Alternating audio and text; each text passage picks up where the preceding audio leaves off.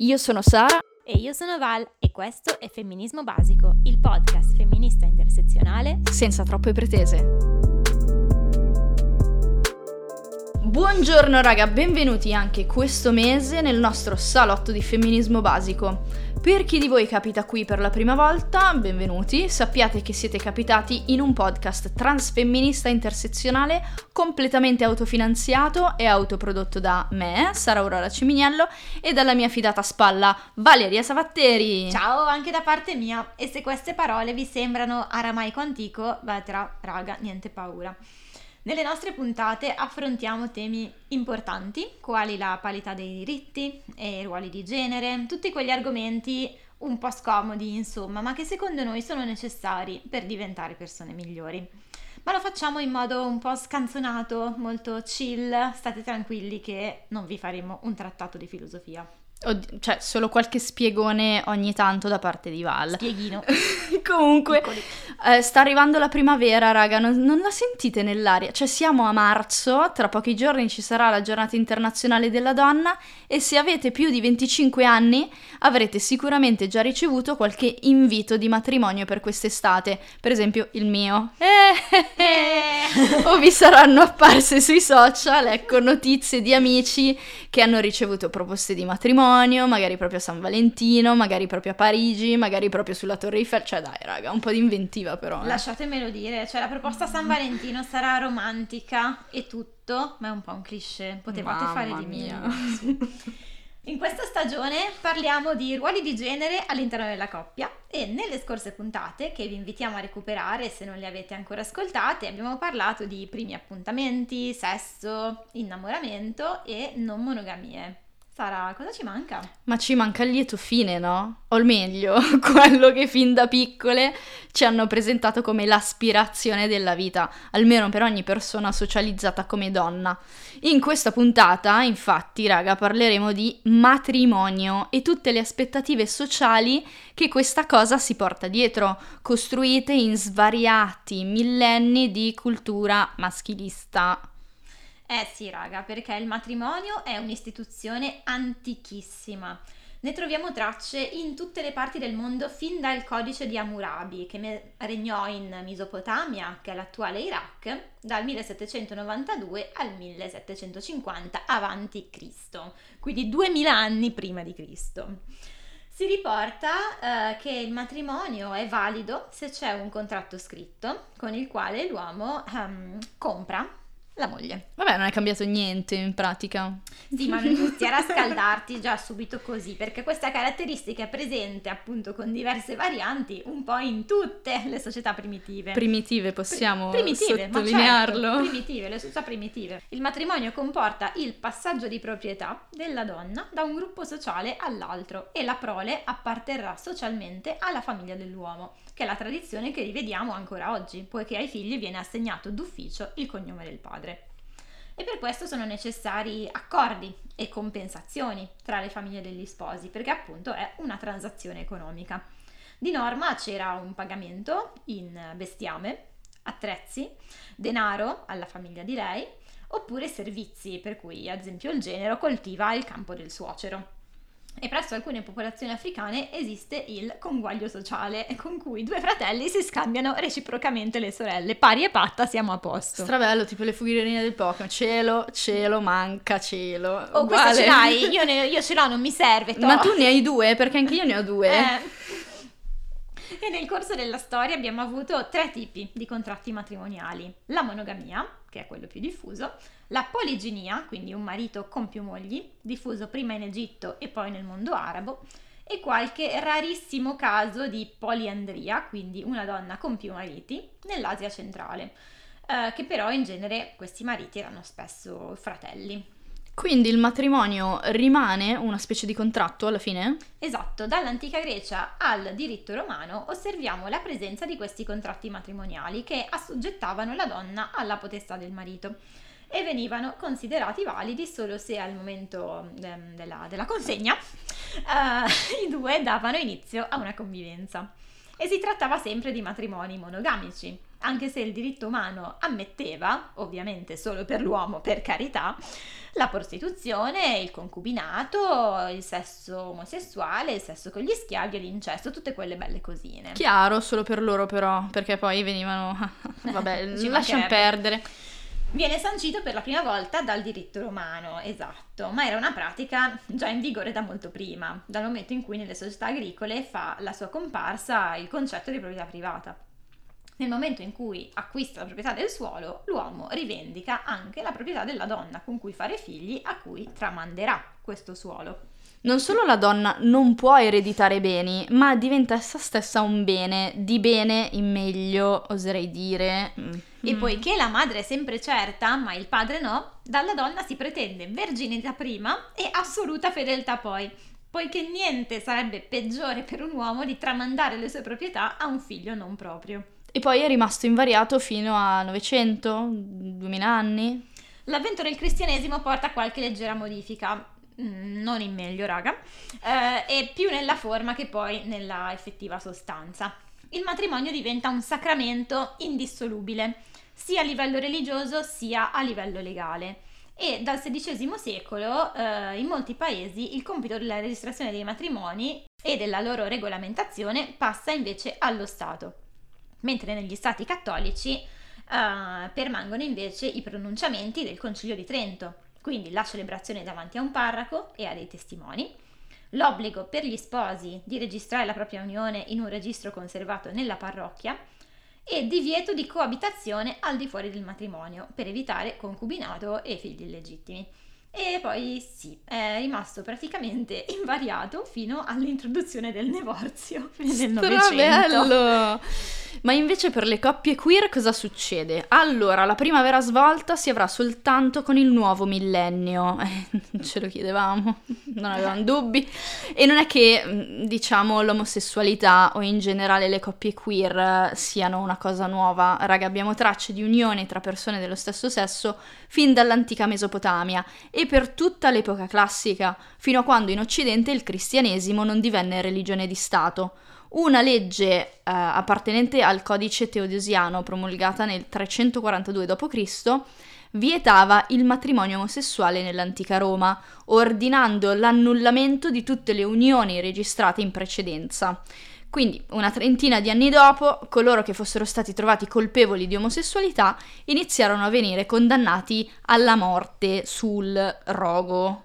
Raga, tutto questo cambia in pochissimi anni. Sì. Dovrebbe farci riflettere. Assolutamente, dovremmo attendere più di 1600 anni, infatti, per vedere riconosciuti i diritti delle coppie omosessuali. E voilà, 16 secoli. Esatto. Dal 2016, con la legge Cirinnà, le coppie dello stesso sesso possono registrare la propria unione in Italia, alla presenza di un ufficiale di stato civile, e da tale atto derivano una serie di pochi diritti e doveri reciproci, sia morali che patrimoniali. Grazie a una sentenza della Corte di Cassazione è ora finalmente possibile riconoscere in Italia un matrimonio omosessuale celebrato all'estero, se almeno uno dei due coniugi è un cittadino nel paese dell'Unione Europea dove il matrimonio è stato celebrato. Figurati, non per tutti. No, ma infatti, chiaro. Per le coppie omosessuali il matrimonio quindi rappresenta un traguardo vero e proprio, non solo per la coppia in sé, e un'istituzione così recente non porta con sé, però me lo dirai tu, tutto il retaggio cristiano-patriarcale di cui il matrimonio tradizionale tra uomo e donna è così intriso. E le donne vengono addestrate fin da piccole a considerare il matrimonio come la massima ispirazione, il giorno più felice della tua vita, quindi sorpassando di gran lunga qualsiasi altro traguardo che tu possa mai raggiungere, personale, professionale. E se guardo alla nostra generazione di quasi trentenni, non posso pensare che questo non sia vero ancora oggi. Allora, però, pensiamoci un attimo, quasi tutte le fiabe e le storie che ci hanno raccontato prevedevano questo lieto fine basato sul matrimonio, così come tutti i cartoni animati con le principesse come protagoniste e quindi rivolti a un pubblico di bambini e bambine. Tra l'altro, su come la cultura popolare abbia influenzato la nostra idea di amore romantico ne abbiamo parlato nell'episodio di gennaio e vi invitiamo a recuperarlo se il tema vi interessa. Questo episodio vi sta piacendo un sacco, raga. Sì, sta volando. Disney. Esatto, sta ancora volando. Quindi è pazzesco, si vede che tanta gente si riconosce, non lo so. Però non solo le fiabe. Sin dall'asilo la prima cosa che mi veniva chiesta era se avessi il fidanzatino, cosa molto più importante di come andassi a scuola o se avessi degli amici. Assolutamente sì. Poi diventi grande, tieni accesa la tele mentre fai i compiti e tutte abbiamo guardato quei programmi incentrati sulla ricerca dell'abito da sposa perfetto, ad esempio Say Yes to the Dress in real time. Cioè adesso è vero, anche tu. È vero. Io ho guardato per tantissimi anni Real Time e c'erano in effetti una marea di quei programmi, ma di ogni parte del mondo. C'era quella Italia con Enzo Miccio, quella... Oddio, c'era anche americana. Adesso... Sì, ma sai che cosa? C'è anche quella su Il castello delle cerimonie. Adesso hanno fatto questo spin-off. Quello di Napoli. Sì. Madonna. E adesso scelgono anche i vestiti. Vabbè. Fanno tutto. Ma che meraviglia. Ora non so se ce ne siano altri, perché appunto, cioè, io non guardo quasi più la tele, però se guardate Il castello delle cerimonie sappiate che adesso hanno fatto insourcing anche di quello. Assolutamente sì. E tra l'altro so esattamente il modello dell'anello con cui le mie amiche vorrebbero ricevere la proposta di matrimonio. So anche il vestito che vorrebbero indossare, so il tema e so la location. Ah, ammazza! E tutti questi dettagli, la cosa che fa più ridere, sono stati pianificati, decisi, ben prima di trovare un uomo per cui valesse la pena di pianificare un evento del genere. Forse magari è il caso di levargli di dosso tutte queste aspettative, no? Che ricadono nella maggior parte dei casi sempre solo sulla sposa, alla fine, o... la madre della sposa, insomma, le bomboniere, i fiori, il fotografo, il menù, le luci, i pasti a tavola, per non parlare della... Mi sento un po' Salvini facendo tutti questi elenchi, però per non... Diventerà un meme. Assolutamente, per non parlare della scelta del vestito, come abbiamo detto adesso, il parrucchiere, il make-up, cioè non mi sorprende che sia nata una figura professionale dedicata... Cioè quella del wedding planner. Enzo Miccio, aiutaci tu, per aiutare appunto la coppia e soprattutto la sposa a gestire tutto il carico mentale che ne deriva. Tra l'altro ci pensavo questa mattina, ma i wedding planner... Quanti soldi si fanno? Un botto. Ma a parte quanti soldi si fanno? Cioè alla fine hanno tutto il loro giro di fornitori, quindi hanno il fiorista che decidono loro, il fotografo che decidono loro... E basta, cioè fanno i soldi solo così? Assolutamente sì, potremmo anche definirla una lobby ormai. Io e te abbiamo sbagliato qualcosa, sì, nella vita. Abbiamo sbagliato tante cose. Adesso dateci un qualche mese per tirar fuori un business plan degno e poi ci sarà anche il matrimonio basico. Non l'abbiamo preparata, raga, giuro. Okay. Comunque sì, raga, mentre incorporiamo questa SRL, matrimonio basico, quindi matrimonio zero sbatti, sicuramente c'è da dire che lo vivremmo tutti molto meglio con qualche aspettativa in meno, altrimenti altro che giorno più felice della tua vita, cioè perché continuerei a pensare se, oh mio Dio, le luci sono a posto, no, il centro tavola, no, non è che sono troppo alti, il vino l'hanno servito abbastanza fresco e mi raccomando non bere, non mangiare troppo che il vestito è aderente poi ti fa difetto, oddio ma quelle nuvole all'orizzonte non offuscheranno la golden hour, oddio le foto verranno... Che fatica, mamma raga! Mia. Descritta così mi sembra una giornata d'inferno. Ti sento in effetti un po' scoraggiata, eh? Un po' sì, hai ragione. Ma quindi vorresti comunque sposarti? Allora, dal punto di vista puramente pratico, economico, di tutele per le coppie eterosessuali, ormai i diritti delle coppie sposate sono ormai quasi equiparati a quelli delle coppie non sposate, grazie appunto anche alla legge Cirinna. Però mi pare che rimangano fuori solo la pensione di reversibilità, la possibilità di avere il coniuge a carico, anch'io sono Salvini che sto facendo uno, esatto, due, tre con le dita, mi pare i diritti ereditari. Che comunque, cioè, non è che parliamo di poca roba. Non è poco, appunto. però ammetto che sì, mi sposerei, più per il significato che porta con sé, che il significato che ha per me, cioè un momento in cui ci si impegna reciprocamente a creare una famiglia da due persone distinte.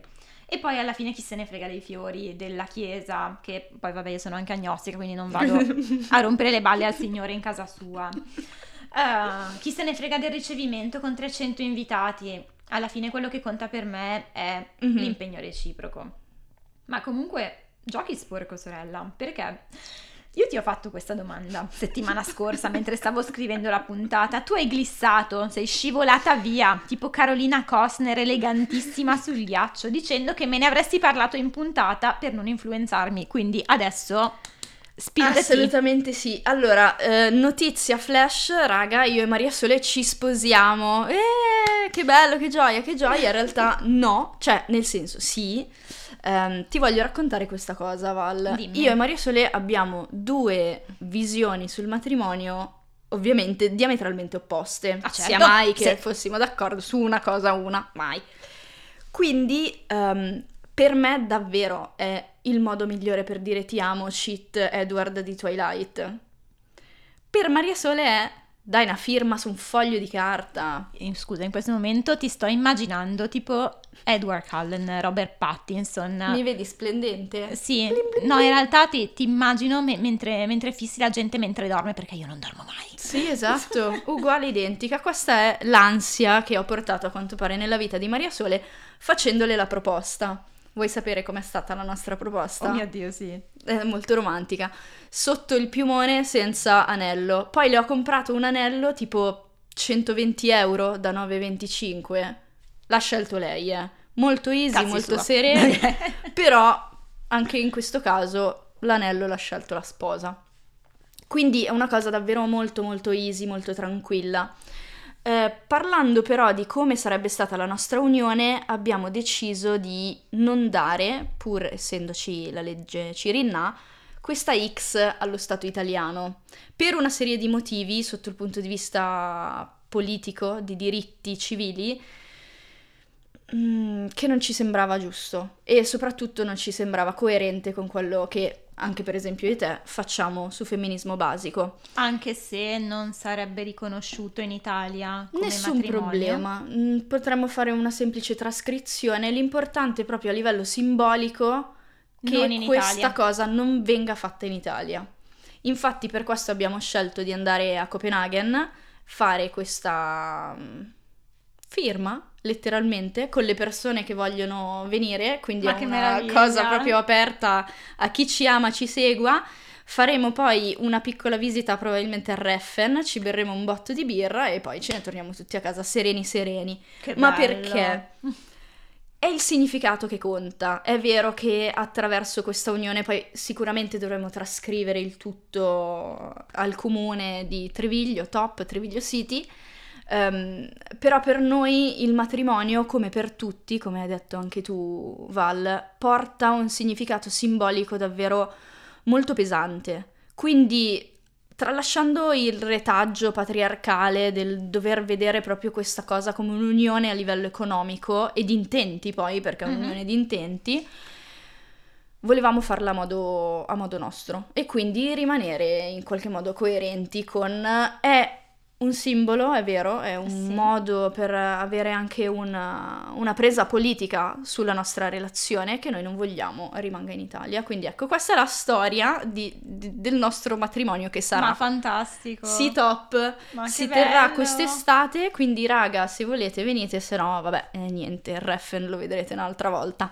Quindi, in definitiva, io sono convinta che alla fine una coppia matura debba davvero decidere di compiere o meno questo passo per il significato che ha per loro, un po' come per me e Maria Sole, dato che alla fine sul piano pratico, soprattutto per le coppie eterosessuali, cambia alla fine molto poco ed è una cosa davvero personale. Però la cosa peggiore che si possa fare, secondo la nostra modestissima opinione femminista basica, è decidere di sposarsi perché tutti lo fanno. O per pressione dei parenti, io mi immagino tipo i miei genitori che si sono sposati perché mia nonna era lì tipo ma quando vi sposate? Sposatevi, esatto, certo. E che ci sembra anche poi una tappa obbligata, no? E non è detto che il matrimonio debba seguire un copione prestabilito, anzi adesso abbiamo lanciato questa bombetta qua pam pam in chiusura di puntata per metterci a nudo ancora un po' di più, perché non l'abbiamo fatto assolutamente, siamo praticamente in mutande, vogliamo togliere pure quelle, olè. Abbiamo preparato una lista di tradizioni che proprio, raga, non ci vanno giù e che vorremmo cambiare se o quando, nel caso di Sara, ci sposeremo. E tenete conto che non si tratta di consigli da seguire, cioè partono dalle nostre riflessioni che per voi o per il vostro percorso di coppia potrebbero essere diversi, e anzi ci auguriamo che lo siano, cioè a noi piace farci domande, metterci in discussione, e questi sono gli aspetti tradizionali del matrimonio che secondo noi andrebbero anche un po' svecchiati. Partiamo a bomba? Vai! Partiamo a bomba! Trovo estremamente limitante il fatto che debba essere l'uomo a chiedere alla donna di sposarlo e non possa essere viceversa. Esatto, e qui un inciso: anche nelle coppie queer la parte, diciamo, più maschile ci si aspetta che faccia la proposta. E quanto è limitante questa cosa, se ci pensi. Mega, davvero troppo. E si è creata tutta questa narrativa per cui le donne, o diciamo la parte più femminile della coppia, farebbe di tutto per farsi mettere l'anello al dito, e ho amiche fidanzate da anni che veramente, cioè povere, non aspettano altro, lanciano frecciatine al compagno quando una coppia annuncia che si sposeranno, quasi dovessero veramente inginocchiarsi loro e chiederglielo per favore. E raga, lo diciamo sempre, le coppie funzionano se c'è parità in tutte le cose, soprattutto in questo, che è comunque una decisione importante. Una decisione importante, perché cioè non metti insieme solo il senso ideale di due persone, l'impegno, cioè raga, è una propria dichiarazione di intenti, mettete insieme tutto quello che è vostro e sarà vostro, cioè, e solo una parte lo può decidere. Esatto. No, io basta, io smatto. Quindi poi, c'è la possibilità che magari lo chieda prima io a Lollo. Dai, quando sarà il momento. Che figata, sarebbe molto figo. Mi presenterò con un orologio, non con un anello, però sì. Però in realtà anche un anello, why not? Ci sono degli anelli. E lui non li porta, no. Ok, ci sta. Una seconda cosa che vorremmo cambiare è la tradizione dell'abito da sposa. Cioè noi seriamente spendiamo migliaia di euro per un abito che indosseremo una sola volta, a parte che è bianco e quindi quando mai lo indosso, vabbè, non solo, cioè sporco, ho capito, però è uno spreco di denaro, sempre secondo noi comunque, ma è anche una scelta per nulla sostenibile, cioè molte spose vanno in questa direzione facendo modificare o adattare l'abito da sposa della mamma o della nonna, e la trovo davvero una pratica molto bella, significativa, una vera e propria condivisione tra generazioni. Oppure, perché no, l'abito da sposa si può tranquillamente noleggiare, non solo a 1/10 del costo, ma verrà sfruttato anche in più occasioni e andrà a rendere felici anche altre spose dopo di voi. Esatto, cioè quindi anche se volete fare un matrimonio tradizionale, nessuno vi verrà a chiedere... Ma l'abito è tuo? Esatto, cioè a parte che nessuno vi verrà a chiedere, uno, quanto avete speso per l'abito, poi se l'avete comprato veramente... E tre, anche sti cazzi. Sì, ma esatto. È una spesa veramente inutile. Cioè già sono convinta che per i matrimoni si spendano delle cifre che non sono per nulla giustificate. Guarda, ti dico, sto iniziando a guardare robe. Noi anche per questo motivo abbiamo scelto di fare una cosa molto a umma, perché davvero spendere 20.000 euro per, ma come minimo, 6 ore di festa per quei 4 gatti che conosciamo e che quindi inviteremmo, cioè è davvero insostenibile. No, ma certo. Peraltro un'altra roba orrenda, il dover dare per scontato che le persone ti facciano il regalo, no? Il regalo ai matrimoni, possiamo parlare di quanto è sbagliato? Aspettarsi che si faccia il regalo. La lista nozze, eccetera, eccetera. Raga, è come se io ti chiedessi, Val, per Natale o per il compleanno vorrei questo. Cioè, se hai sbatti me lo fai. Sì, cioè, per carità. Allora, capisco anche doverlo gestire da un punto di vista pratico, quindi fai la lista nozze per non ritrovarti con 30 frullatori. Ci sta. Cioè, a una certa, ok. Però sì, cioè, secondo me deve essere... un contributo totalmente libero. Tanti adesso, ad esempio, tanti miei amici che si sposano ti danno un IBAN, se che vuoi versi qualcosa e quello sarà il loro fondo per il viaggio di nozze. Mm-hmm. Che ci sta. Oppure una logica che ho ricevuto dai miei è quella di cercare di capire quanto gli sposi hanno speso per il pranzo, la cena, sì, e cercare di dargli qualcosa in più, così comunque è un riconoscimento dello sforzo che loro hanno fatto per comunque accoglierti, farti passare una splendida giornata, perché alla fine i matrimoni dove sono stata io sono davvero delle cose mega pompose, ma davvero pazzesche, e però comunque veramente spendi un sacco di soldi non giustificati. No, esatto, quello no, assolutamente. Comunque, tornando all'abito, secondo io non lo compreresti. Esatto, lo noleggerai tutta la vita. Ci sta. E io verrò e ti chiederò: Val, ma quel vestito è tuo? No, perché tu lo riceverai in anteprima, riceverai diverse foto e mi aiuterai a sceglierlo. Posso fare Enzo Miccio? No, non ce la posso fare oggi, raga. Posso essere tipo Enzo Miccio. Bello. E non capisco perché certa gente inorridisca al solo pensiero di noleggiare un abito. Vabbè. Un'altra tradizione che vorrei eliminare è quella cringiata del lancio del bouquet. Mamma mia! Che mi ha sempre messa estremamente a disagio. A una certa c'è sempre qualcuno che inizia a girare tra gli invitati, raduna tutte le donne non sposate, dando tra l'altro per scontato che tutte desiderino ardentemente di sposarsi. Poi c'è la parte in cui tutte quelle che vogliono sposarsi cercano di accaparrarsi sto bouquet, manco cioè, fosse guerre. Santo Graal. Ma io ho visto di quelle scene, cioè scene pietose, strappandolo alla ragazza che avevano di fianco, per poi andare dal loro compagno tutte ringalluzzite a fare visto, a far notare che il destino spinge e quello in non la quella direzione. Cioè, dai, cioè, no. A tutti i matrimoni a cui ho partecipato venivo tirata dentro tipo a forza. E vieni, Val, dai! Esatto, e faceva un sacco ridere perché poi dopo tu vedevi i fidanzati tipo agghiacciati che si tenevano per mano, sì. No, erano tipo la difesa del rigore, no, che ansia. Erano lì fermi, non dico con le mani sul pacco ma quasi, cioè tipo che erano lì che pregavano no, a questa evenienza. Bene. Esatto, si rafforza l'idea quindi che siano sempre le donne a voler incastrare gli uomini che invece vorrebbero tirarsi indietro, cioè raga, dai, sì, anche perché basta. Poi possiamo dire la verità, secondo me questa voglia di suggellare questa unione non viene solo da noi donne, cioè secondo me ci sono degli uomini che vogliono sposarsi. Assolutamente. Anche perché sennò non ci sarebbero le coppie queer formate da uomini, cioè anche questa cosa è da tenere in considerazione. Ragazzi, se volete sposarvi, no problema, potete anche raccogliere voi il bouquet. Assolutamente. Comunque, detto questo, te lo devo dire, ho lasciato la più controversa per ultima. Che sarebbe? Raga, prima io vi ho detto, chi ci ama ci segua.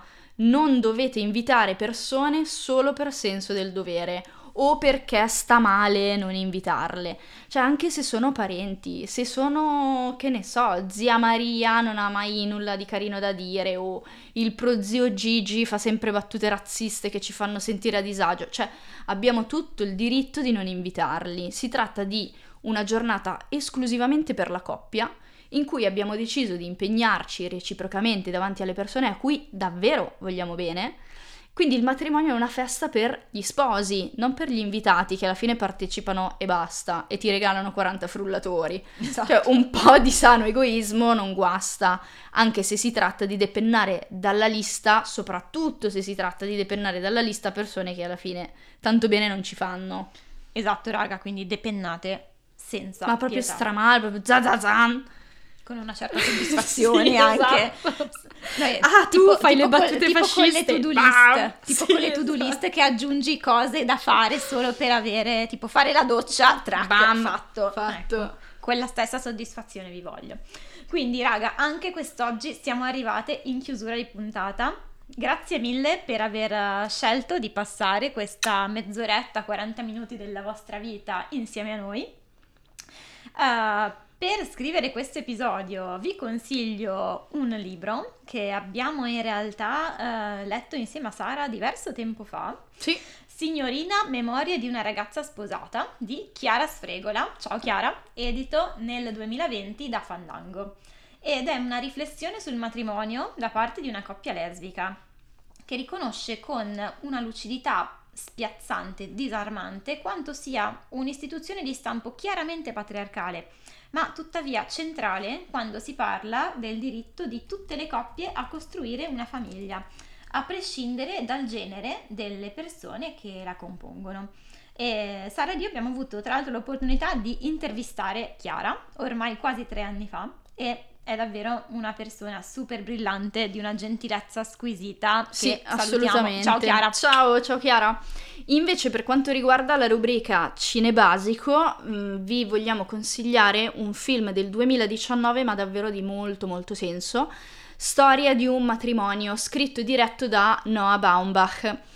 Perché è bello Storia di un matrimonio? Perché parla di un matrimonio che sta finendo, che si sta dissolvendo. Incredibile, quindi film consigliatissimo, raga, guardatelo. Anche per uscire dal cliché, sì, che esatto, il matrimonio è sempre la fine, è sempre il lieto fine delle storie. Esatto, invece qua il matrimonio è tutta la trama e poi la fine del matrimonio è finalmente il finale che ci meritavamo. Grazie.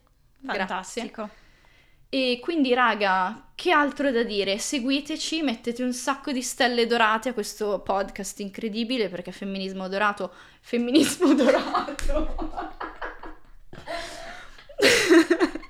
perché Femminismo Basico è scritto, diretto, editato e la qualunque da 2 stelle dorate, dalle qui presenti. Esatto, stelle dorate Valeria Savatteri, stella dorata Sara Aurora Ciminiello.